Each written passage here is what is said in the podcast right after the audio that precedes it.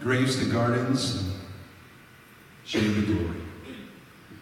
Aren't you glad that it's the love of God that holds on to us?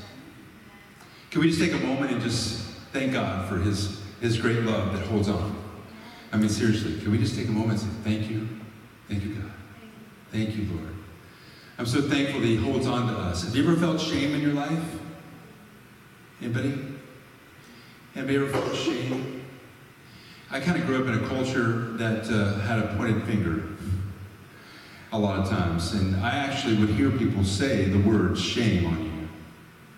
Have you ever heard that? If you've never heard that, well, certainly you felt that. Shame on you. Well, you know what? It is God that brings that shame, and when we let Him, it turns it to glory. And we're going to be hearing a testimony tonight that is all about that. How God will take what seems to be like shame. well, it is shame heaped on us sometimes. Feeling shameful, feeling like we're not worthy, feeling like we're at our end, feeling like we've turned away from God one too many times. But the truth is, God never turns away from us. He's always looking our direction. We could be a prodigal, and the moment we come back, He's the Father that's running out, ready to greet us. Amen? And it's God's love for us that takes us and creates us into a living garden. Praise to gardens. The old is gone, the new has come. Aren't you glad that with Jesus Christ in our life, things become new? Can we just take a moment right now? You guys are a little bit too quiet. I need you to like celebrate that. Like, aren't you glad that when Jesus Christ comes into our life and we give him our heart, things become new? I mean, seriously. Aren't you just so, I mean, that is the kind of thing that every single day of our lives, if we let it, can give us a leap of joy. 2 Corinthians 5.17 says it. The, the Good News translation spells it out like this. Anyone who is joined with Christ is a new being. The old is gone. The new is coming. Wow. When we're joined with Christ, we're new, made new. The old is gone. And I don't know about you, but I'm glad that a lot of that old is gone. And it's forever gone. Sometimes the enemy of our souls will try to heap it back into our minds and get us to feel shame again for things that we did once before, but God's already forgiven us of. Well, that's a lie. That's not the truth. The things that the Lord God, that we've surrendered to Him and He's forgiven us and they're gone, they are gone forever. The old is gone and the new is here. You know, I loved it last, last week when the ladies the uh, ladies ensemble, the women's ensemble, was singing the song Never Once. Wasn't that just a wonderful moment? It was, well, actually, the entire Saturday's uh, celebration last, last week was, I mean, every, every single thing about it was just awesome. And I'm just so glad I got to be a part of it. But specifically at the end, when Marcia was up here and she turned to each of the women and said, Story, story, story, story, story. It's interesting that right before the service that night, I was talking to someone in our congregation, and she was saying, You know, we all have a story. I said, Yes, we do, and they're all fascinating. Isn't it true? We could go around and Story, story, story, story, story. God knows our story. He knows our testimony. I love that Marcia did that. And she went to each lady and said a specific truth over them and over the story. Do you know that when we get the truth of the gospel and the truth of the love of God and light in our lives spoken into us, that that can cause, that's one of the things that can cause a grave to a garden. And it's one of the things that can cause shame to turn into glory. We have to claim the truth about what God says we are and who God says we are, what Scripture says about us, and not what other people might say about us, especially when it's stuff that brings and heaps shame upon us. We can be really good at saying shame on you, shame on you, shame on you, can't we? We can, it doesn't take real long to find something that we don't actually agree with or we have a different opinion about. And we can heap shame real fast. And you know what? We can also heap shame on ourselves real quick too, can't we? I've been guilty of that. You make a mistake and then you feel bad about it, and you feel guilty about it, and you tell yourself, shame on you. I'm glad that I serve a God who loves me, who never heaps shame on me. He might heap conviction on me and, uh, and convict my soul after a mistake that I've made or after a sin that's been in my life, and He convicts me because He loves me. Why? Because He doesn't want me to feel shame. He wants me to feel freedom and love and forgiveness and joy and peace and salvation. Thank God that you don't keep shame on us. We all have a story. You know, the Bible talks about that, how important our story is. In fact, in Revelation, the Bible tells us that's one of the ways that we overcome. Revelation 12 11 says this They triumphed over him by the blood of the Lamb, which is Jesus Christ, and the word of their testimony.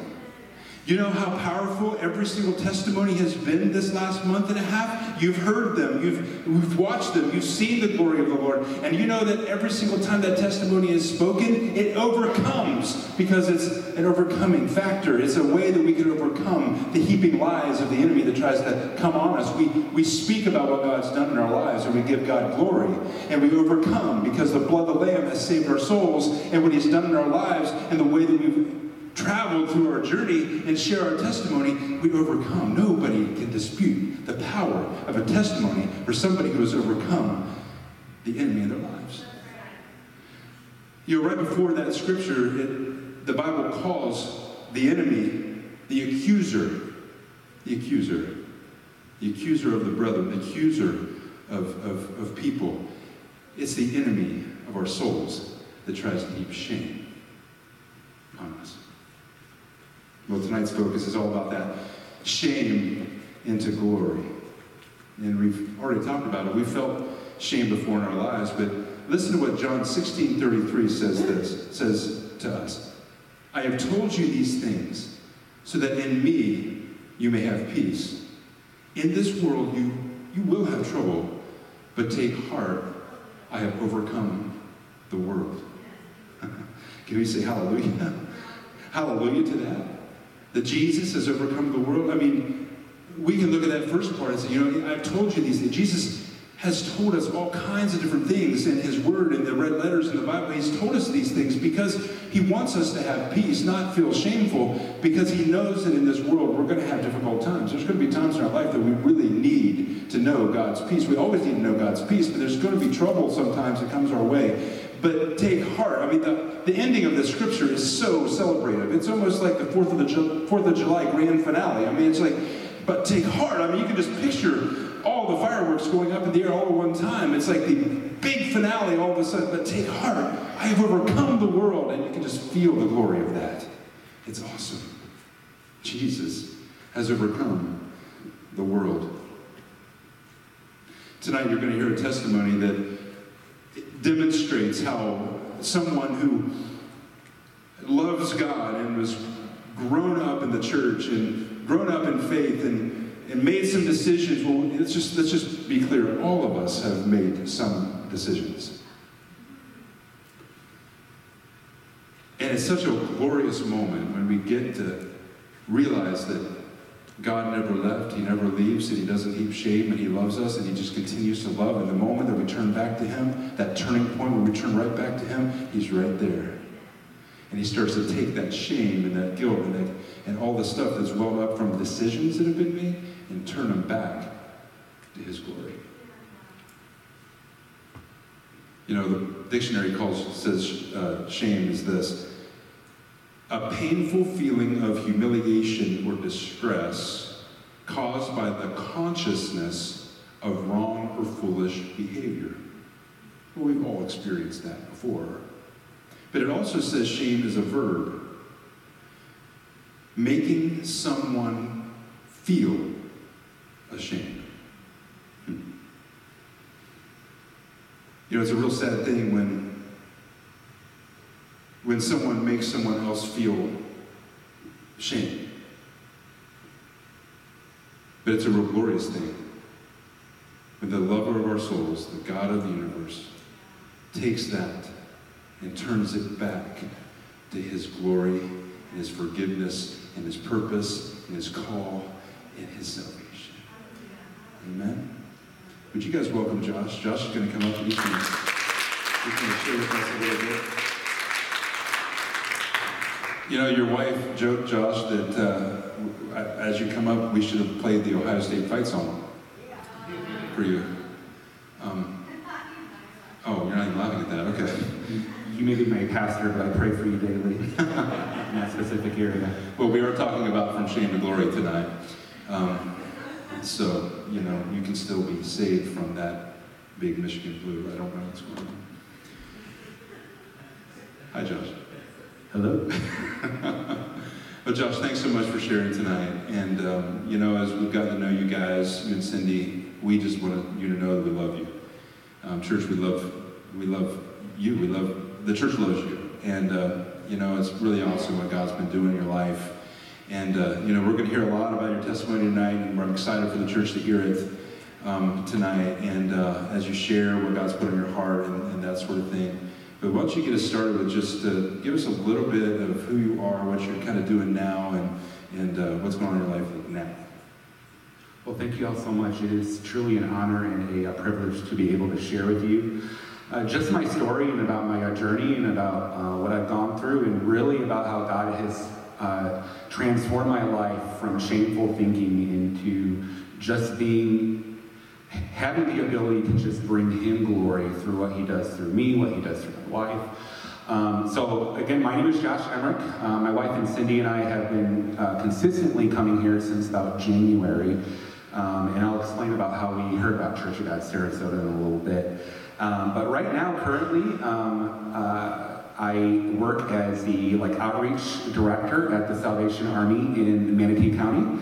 And so um, what I do is I work with the homeless on the streets every day, um, at least five hours every day. I'm sharing the gospel with people, praying for people, um, just seeing what needs they have, and just being uh, a bright part of their day. Um, and actually, it's kind of funny dealing with a lot of people who are walking through shame themselves. And so um, it's kind of cool how God's using that. And by the way, I want to thank you. Um, uh, uh, last month, uh, Church God Sarasota partnered with us um, to get some umbrellas and ponchos. And uh, we had over, I think it was like 130 total umbrellas and ponchos that were donated. So thank you so much. And I had a chance to give them out uh, to so many people, and they said, oh, Where'd this come from? I said, Church of God Sarasota. And so they were just heartfelt, they were very thankful. Um, and, uh, you know, because a lot of these people have experienced some things in their lives where they might be apprehensive about the church or might have a wall up. And so it's just those seeds being planted that are starting just to tear down those walls step by step. So thank you. And um, my wife, Cindy, uh, we've been married for just over a year. Um, March 7th last year is when we got married. And uh, uh, on our way back from our honeymoon in like Asheville, North Carolina, is when we turned on the radio in our in our car and we started hearing the stories about this coronavirus and things starting to shut down. So we got that in just in the nick of time. And so, babe, I love you. Um, I consider it an honor and a joy to call you my wife and my best friend. So um, that's just me currently. We're just want to celebrate that you guys, you know, 2020 wasn't an easy year, and you guys, you got married literally right before, before things really started going like, you know.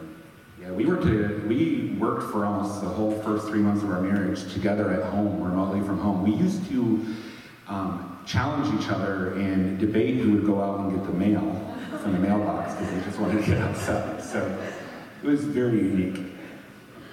Oh, well, there's a testimony right there.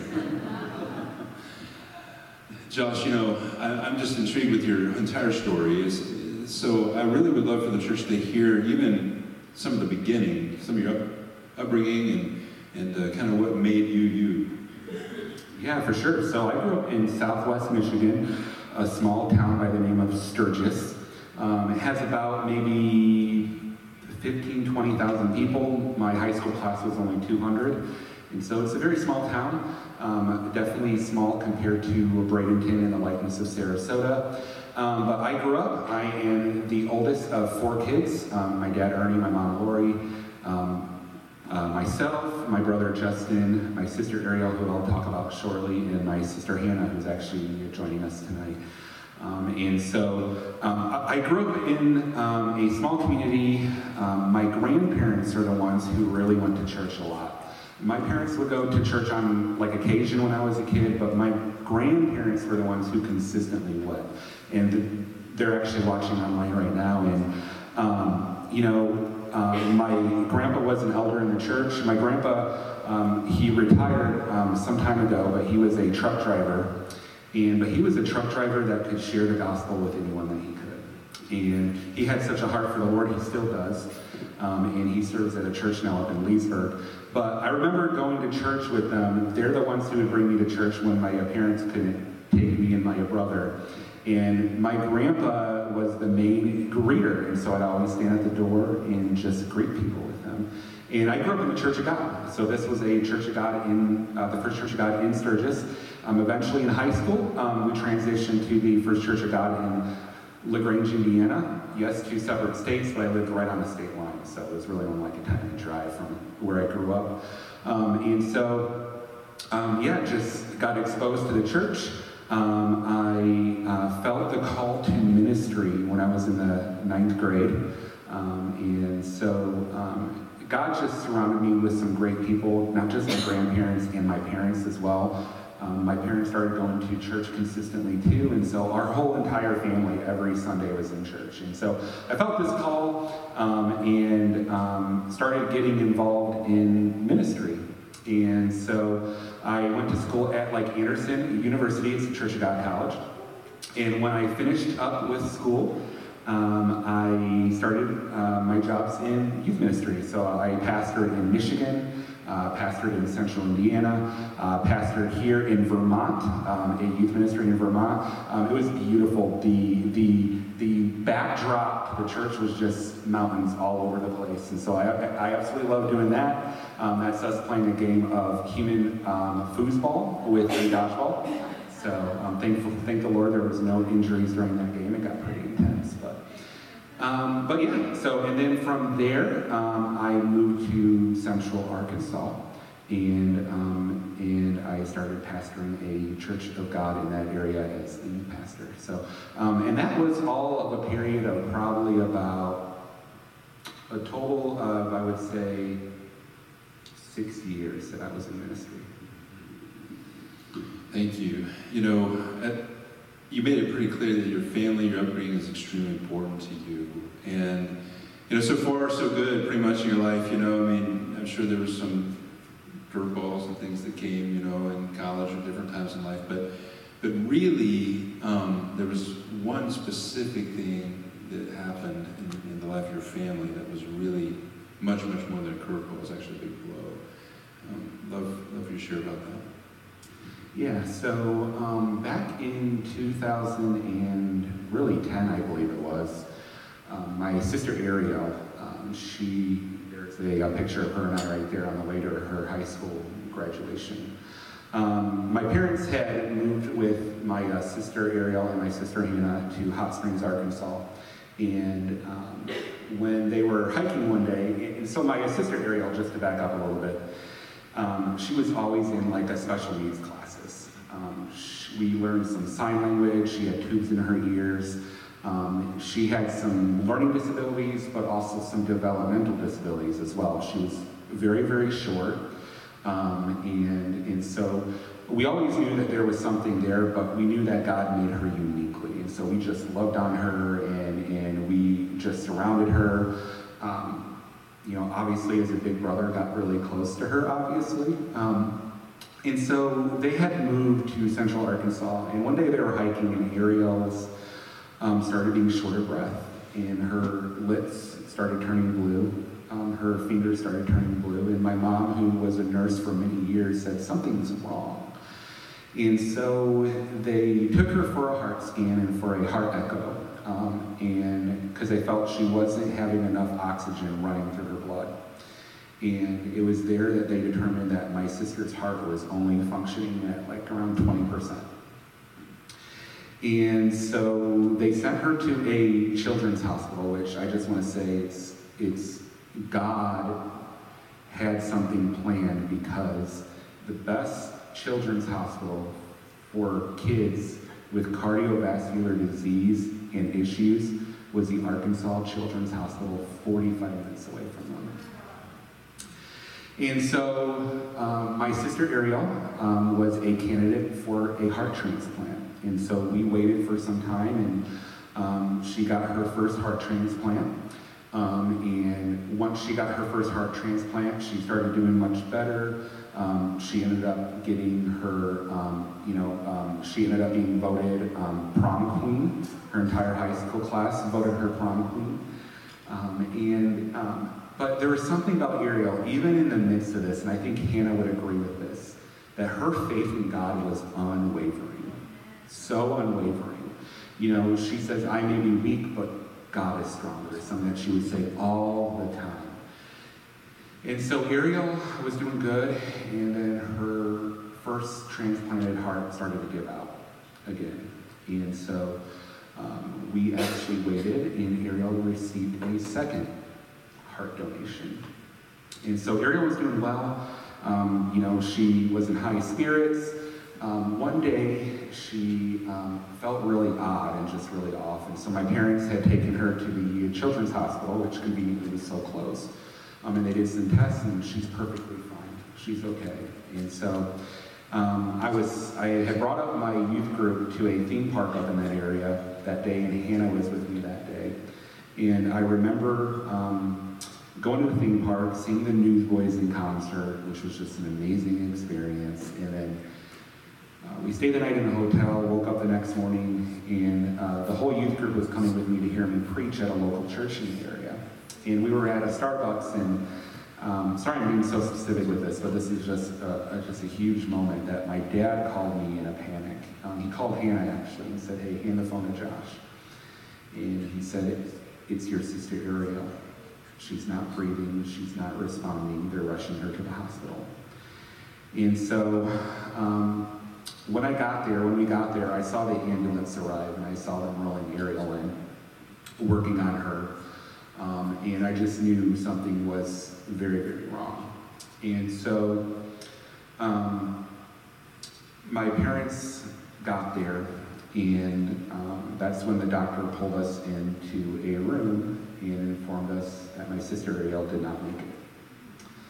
Um, so she was 19, uh, she passed away in like August of 2012.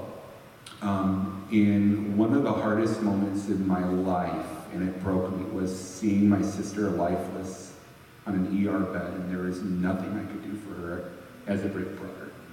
One of the hardest moments in my life, and just broke my heart. Um, but you know, it's, it's kind of kind of funny that as a youth pastor, you always teach your students to really just make their faith their own and to really just speak to God. And one of the things that they'd always ask me was, you know, how do you pray for people? You know, how do you know when to pray? And just working with them on that. And I remember walking out with my parents with tears in my eyes, walking out with my family, and this entire youth ministry of about 60 kids just surrounded us, laid hands on us, and just started praying for us. And so um, that was a great moment. Um, you know, uh, one of the proudest moments in youth ministry, and God could do so much with that. Um, but the enemy started to really get into my ear. And so from there, if it's okay if I just transition into this is this was really a huge turning point in my life. Here I was, um, I would say, you know, God's glorified but successful in ministry and um, you know doing great things for the kingdom of God and um, but I started feeling really lonely. Like being without a sister um, left a really huge void in our family, but it also left a huge void in my heart. And so um, I started talking to a woman um, who was in ministry at my parents' church at the time. And really rushed into things very, very quickly. Um, we started to date about a month after Ariel passed. My parents were, were, you know, just trying to offer advice like, you know, take things slow, be sure about this. I had pastors speaking into my life saying, use wisdom and discernment, something doesn't feel right here.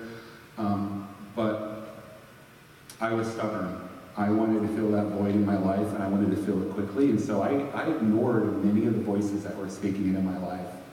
And so we dated for about uh, three months, got engaged, and in February, um, uh, just two months after we got engaged, we were married. And so she was pastoring a, a church close by to me at that time, so I had uh, left my role in youth ministry to start doing more worship and youth type ministry at her church. And so um, we just started doing that, um, and God was really using us in ministry, um, but really, God was speaking into my life, but the reality is, I was ignoring a lot of what He was telling me. You know, God doesn't have to rely on me to fulfill what His agenda is. You, you guys catching me on that? I might not have been following the voice of the Holy Spirit, but God wasn't going to allow that to hinder His kingdom agenda being advanced. And so uh, we were married for you know uh, for about 11 months, and then um, we started. A few months prior to that, I knew that things were off, that things just weren't right. Um, she would start to block me off a little bit. Um, she had quit her job. Um, I came home one day and she said, I don't do ministry anymore. I'm like, okay. And so I stepped in as an interim lead pastor for those churches and um, just preached every Sunday and just not sure what was really going on. And then one day, um, she decided she didn't want to do marriage anymore either. And so um, here I was, not just experiencing one loss, but two losses in my life, um, all within a matter of months.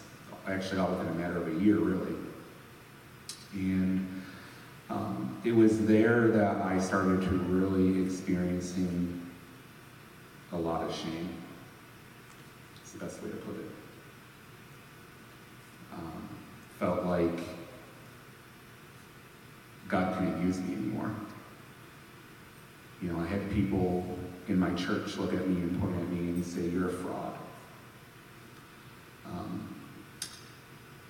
I heard voices in my head saying, You know, you're broken. God can't use anyone who's broken. If you couldn't keep your marriage together, what makes you think you can keep a church together? Um, and so that just really anchored me. It really anchored those voices.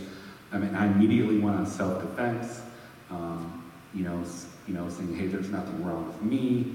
You know, it's, it's the church. The church is the issue. God's the issue.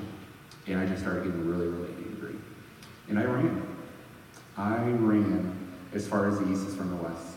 You know how God says, as far as the east from the west, I know your sins no more. To me, when I think of that, I think of how far I ran the furthest from God that I could run.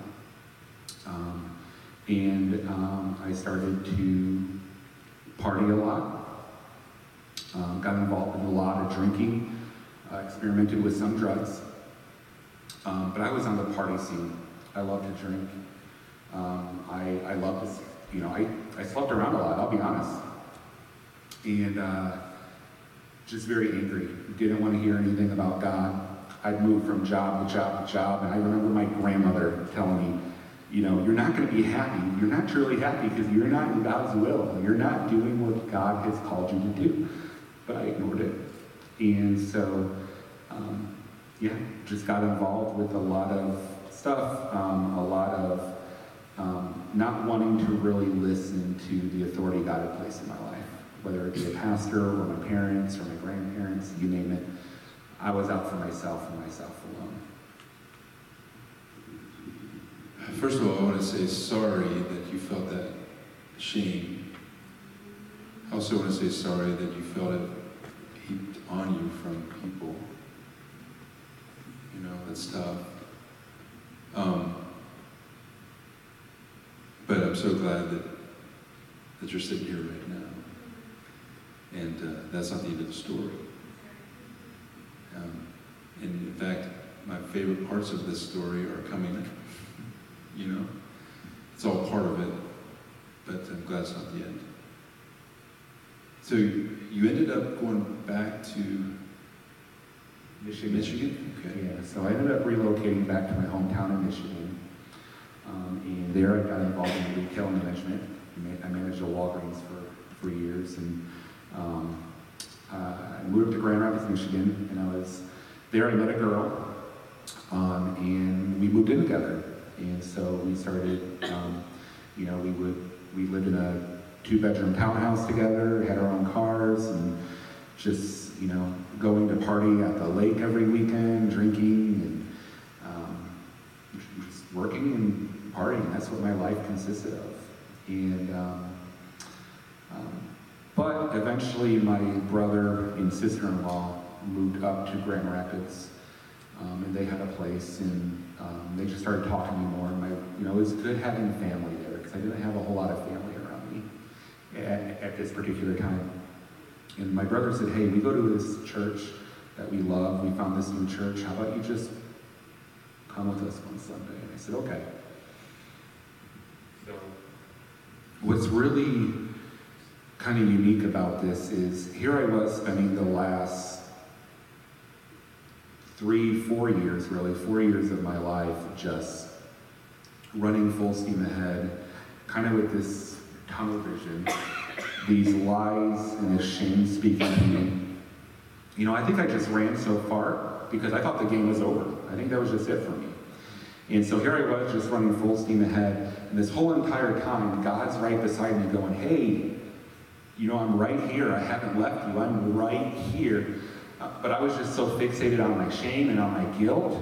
Um, and my response to that shame and that guilt, that's what I was fixated on. And it was in that moment when I was at church with them that I finally looked over and I caught a glimpse and I'm like, okay, God's there. Um, it was such a huge moment because it had been so long that honestly I really forgot he even existed. Um, and, uh, and so, yeah, so um, we started, um, so I started going to church there on occasion. I was still really skeptical about it all, still had my walls up. Um, but you know, um, you know, it's funny how we always say that God's, God's late, but God's never late. He's just sometimes not on the schedule that we expect. And so um, my parents had moved down to Bradenton, Florida. And um, this was in 2016. And my parents said, hey, you know, why don't you come down here and move down with us? I wanted to change the scenery. I was tired of the snow. I loved vacationing in Florida, so I thought, you know what, I'm going to love living here too. And so um, this is unique. I, I, I didn't share this with you, but I requested a transfer to a different Walgreens store, and the transfer process for a store manager can take up to a year because it's it's not like a cashier position. There's not as you know, there's only one store manager per store. It usually will take six months to a year. I got a call in two weeks saying, we have a store for you here in Sarasota that we would like you to come down to. And so God just opened that door. I didn't see it. I thought I was just really lucky.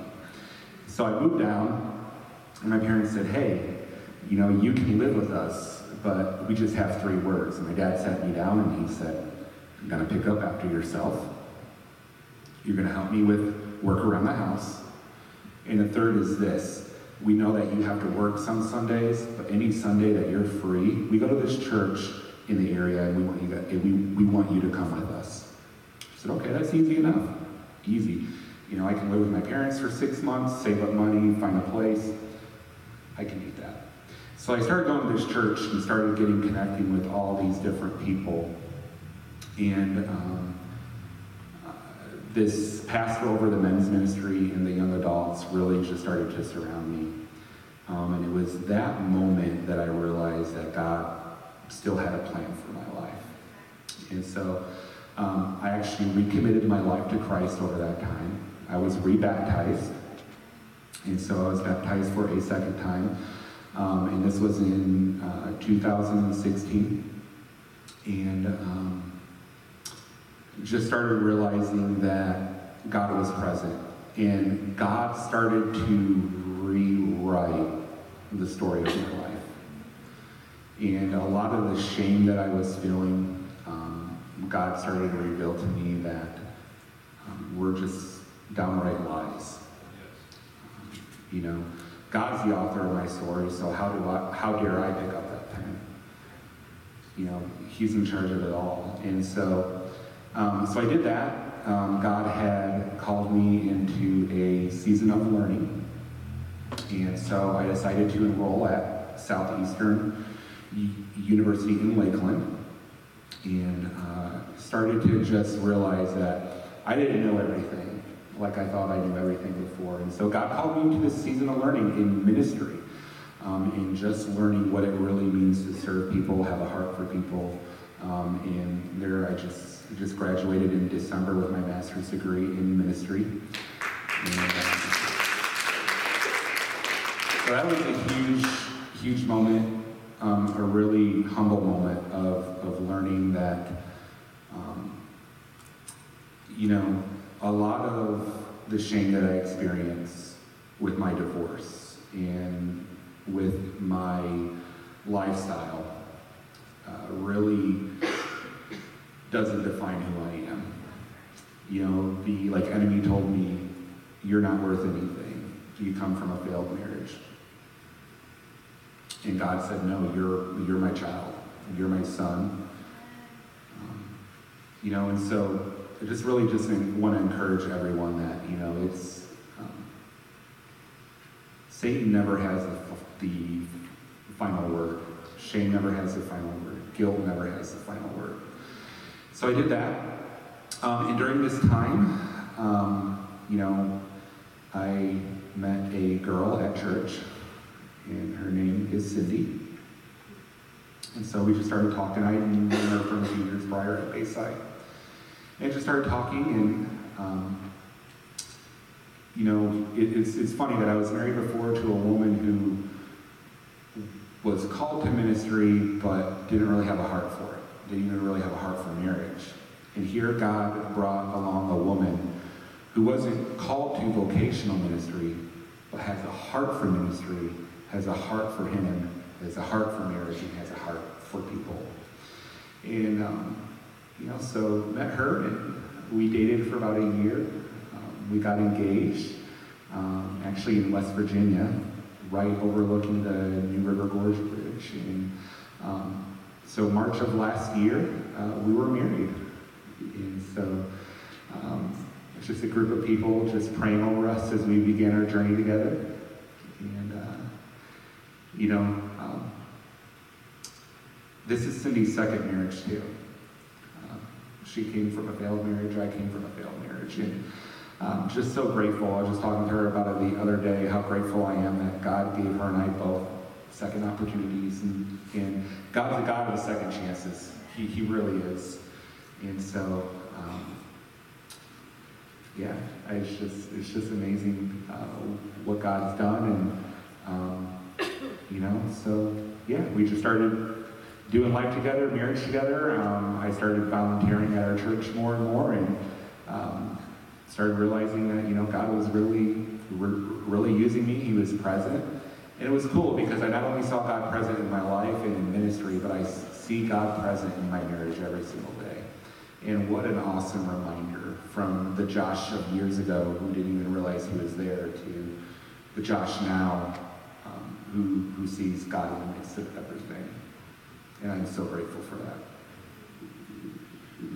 Beautiful picture. Can we celebrate their getting married? It's wonderful. Sorry we missed that day, but I'd love to have been there.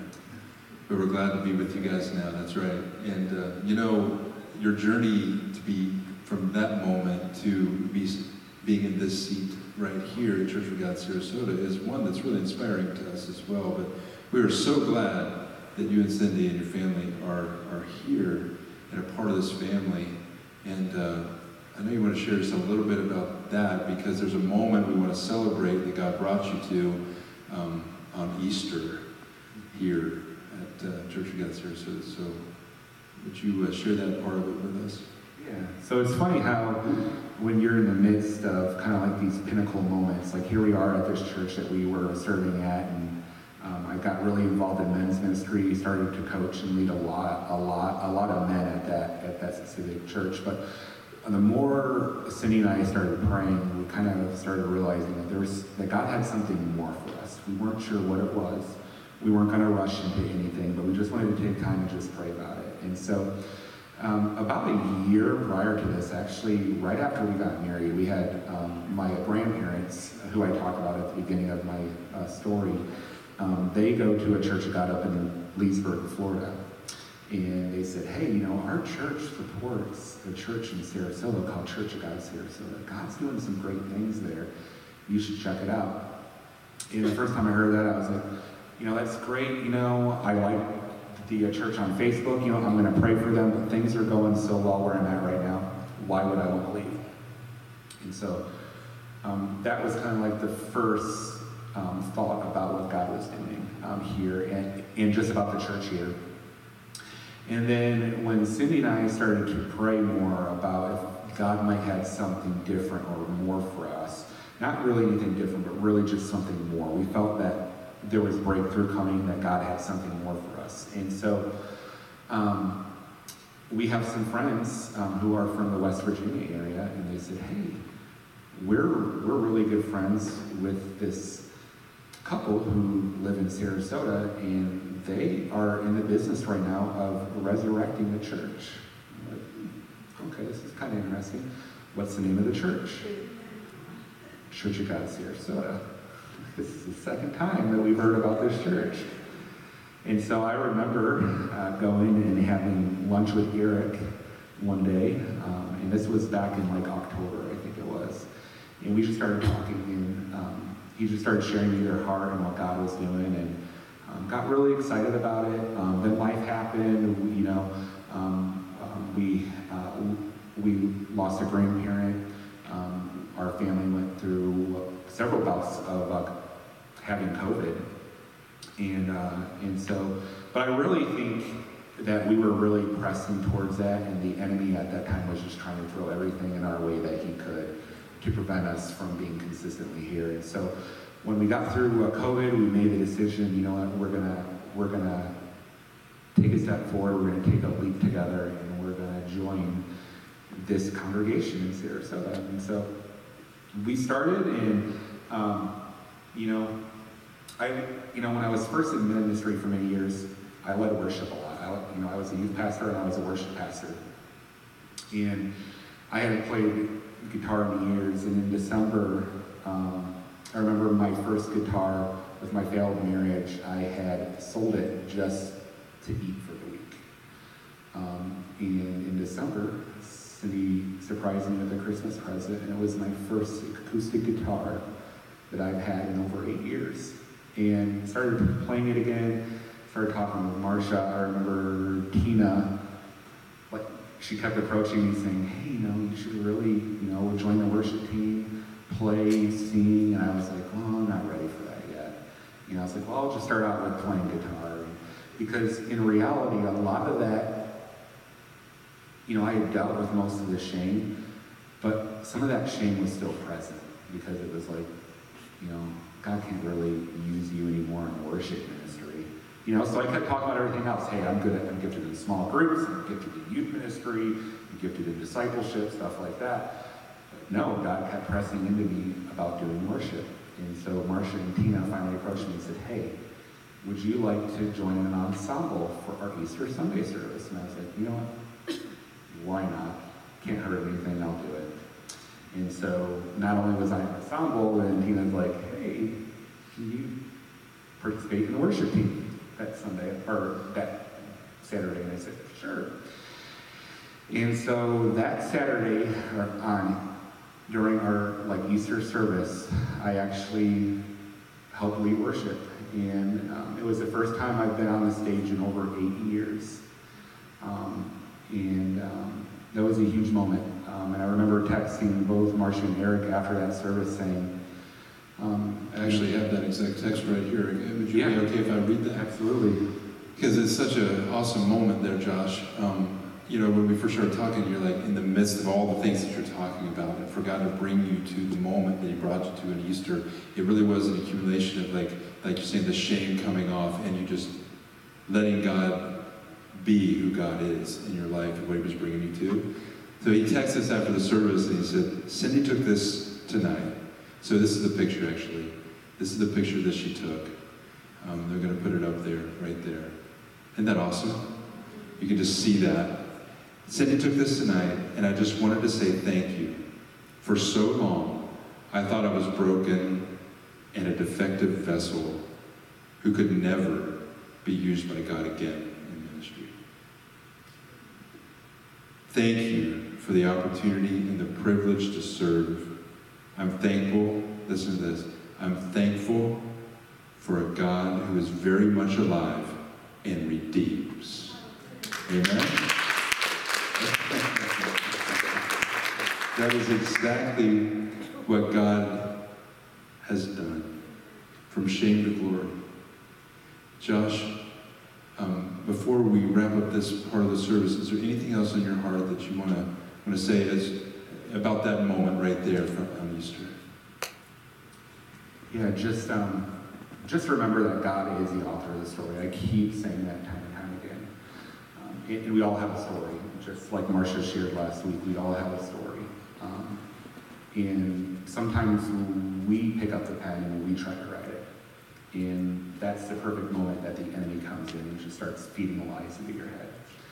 Um, and so I just want to tell you that uh, God is a redeeming God. God is in the business of re- redemption. He's not in the business of anything else but redemption. And, and so um, I just hope that my story um, is just a reminder that, you know, that we do walk through hardships in our lives and we walk through struggles. Um, but that's just our human nature. But, um, you know, if the story ends there, you know, then there's really no point for the cross. And, and, and we all know the worth and the power of the cross. Um, the cross itself is a symbol of, of redemption. And so, um, well, the grave is really the symbol of redemption. But, um, so yeah, I just hope that's just encouraging to you um, as, you know, as you journey through life that um, just be mindful that shame is not of the Father. Um, shame doesn't bring him glory.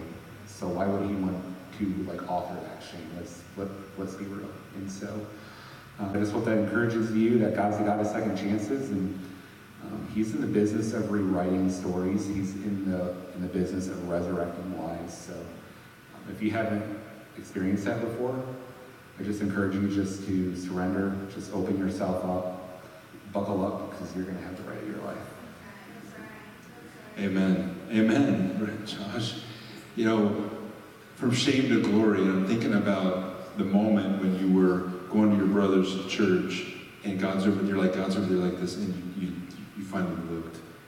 That turning point moment where the scripture that we were talking about is so true. In this world, you will have trouble, whether it's a result of our decisions or things that have come our way. I mean, you were you were experiencing all that and the shame and everything, but take heart. I have overcome the world. And here you are, a living testimony of someone who has allowed the love of God to move some you from shame to his glory in leading worship on Easter right here. Glory to God. Thank you. Thank you. Thank you, God, for everything that he's done. And thank you for sharing your testimony tonight with us. Can we give um, thanks to God? If, if it's okay with you guys, Cindy, we would love to invite you to come up here, and Marcia, my wife, and she's going to come up, and we want to have a prayer over you guys as a church, and Marcia's going to voice that prayer. In fact, let's move these uh, seats together so you guys can be real close and uh, and do that, and we'll, we'll yeah, absolutely.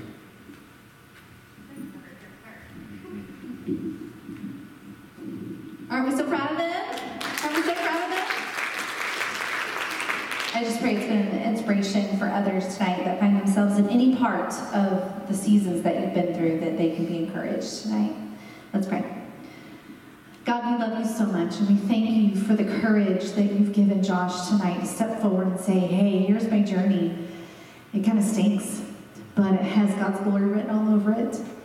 And we thank you, Lord, that He's been so open to share tonight. God, I pray if anyone in this room tonight finds himself in any season, like I mentioned, any season that Josh has been through, that they would just look and see that you are right there, Lord, that you have always been there. And just like we sang last week, never once did Josh ever walk alone. Never once did Cindy ever walk alone. Never once have we ever walked alone. You have been beside us all along, calling us to yourself, calling us to redemption, calling us to lay down our shame and our sin and our past and our regrets and our pain and pick up your love and your healing power and your resurrection power and your redemption. And so, Lord, we thank you that Josh is telling that story tonight. We thank you that he sits here beside his beautiful wife, Cindy, and that their story together is so powerful. They are a story of redemption, not just Josh. They are, Lord. And we thank you for the heart that you're putting in them to come to this church and to serve here and to lead here and to lead without chains. To lead with freedom, God, because you are the one who calls and you are the one who commissions. And so, God, we thank you that you've done that in Josh.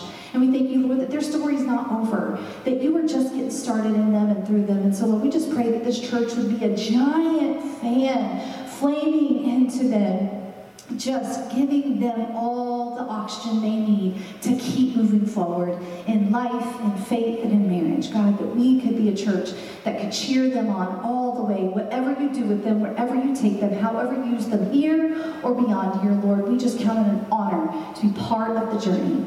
And God, we thank you for those grandparents that planted seeds long, long ago of faith. And those grandparents that are watching tonight and they're saying, That's our grandson. And they prayed him through, I know it, just like all of our grandparents probably have. And God, we thank you for them. We pray that they be blessed tonight and Josh's family for what they've been through. God, that they would feel your giant arms wrapping around them, hugging them and holding them, comforting them, and beckoning them on to even more and more life and love and faith. God, we thank you for this night. We pray that you would truly just continue to pour your blessing and encouragement on Josh and Cindy. In Jesus' name we pray. Amen. Thank you so much. That's awesome. You know, it's God's will for each and every one of us that we live, that we have life, that we have it to the full. Do you believe that? And if you're here tonight and you're experiencing a life that is weighted down with, with shame, hear Josh's testimony. You don't have to carry that weight anymore. That's a heavy weight to carry. And chances are it's, well, it's, it's not even your weight to carry. You give it to God, and He'll take it away forever. If you're feeling conviction of the Lord tonight, though, and you know there's something in your life that you, you want to let go of and ask God to forgive you of, you know what? That weight and that heaviness can be gone too. Whatever it is tonight, know that God loves you. And it's His will for each of us to live and to have life. I'm just so excited that right now the song that they're getting ready to do really does bring us into that, even in a, in a really fun and amazing way. And how cool is it that Josh, having testified to what God has done in his life and bringing that shame off, and you saw what happened on Easter, is actually going to really lead this song. So, are you ready? Are you guys ready?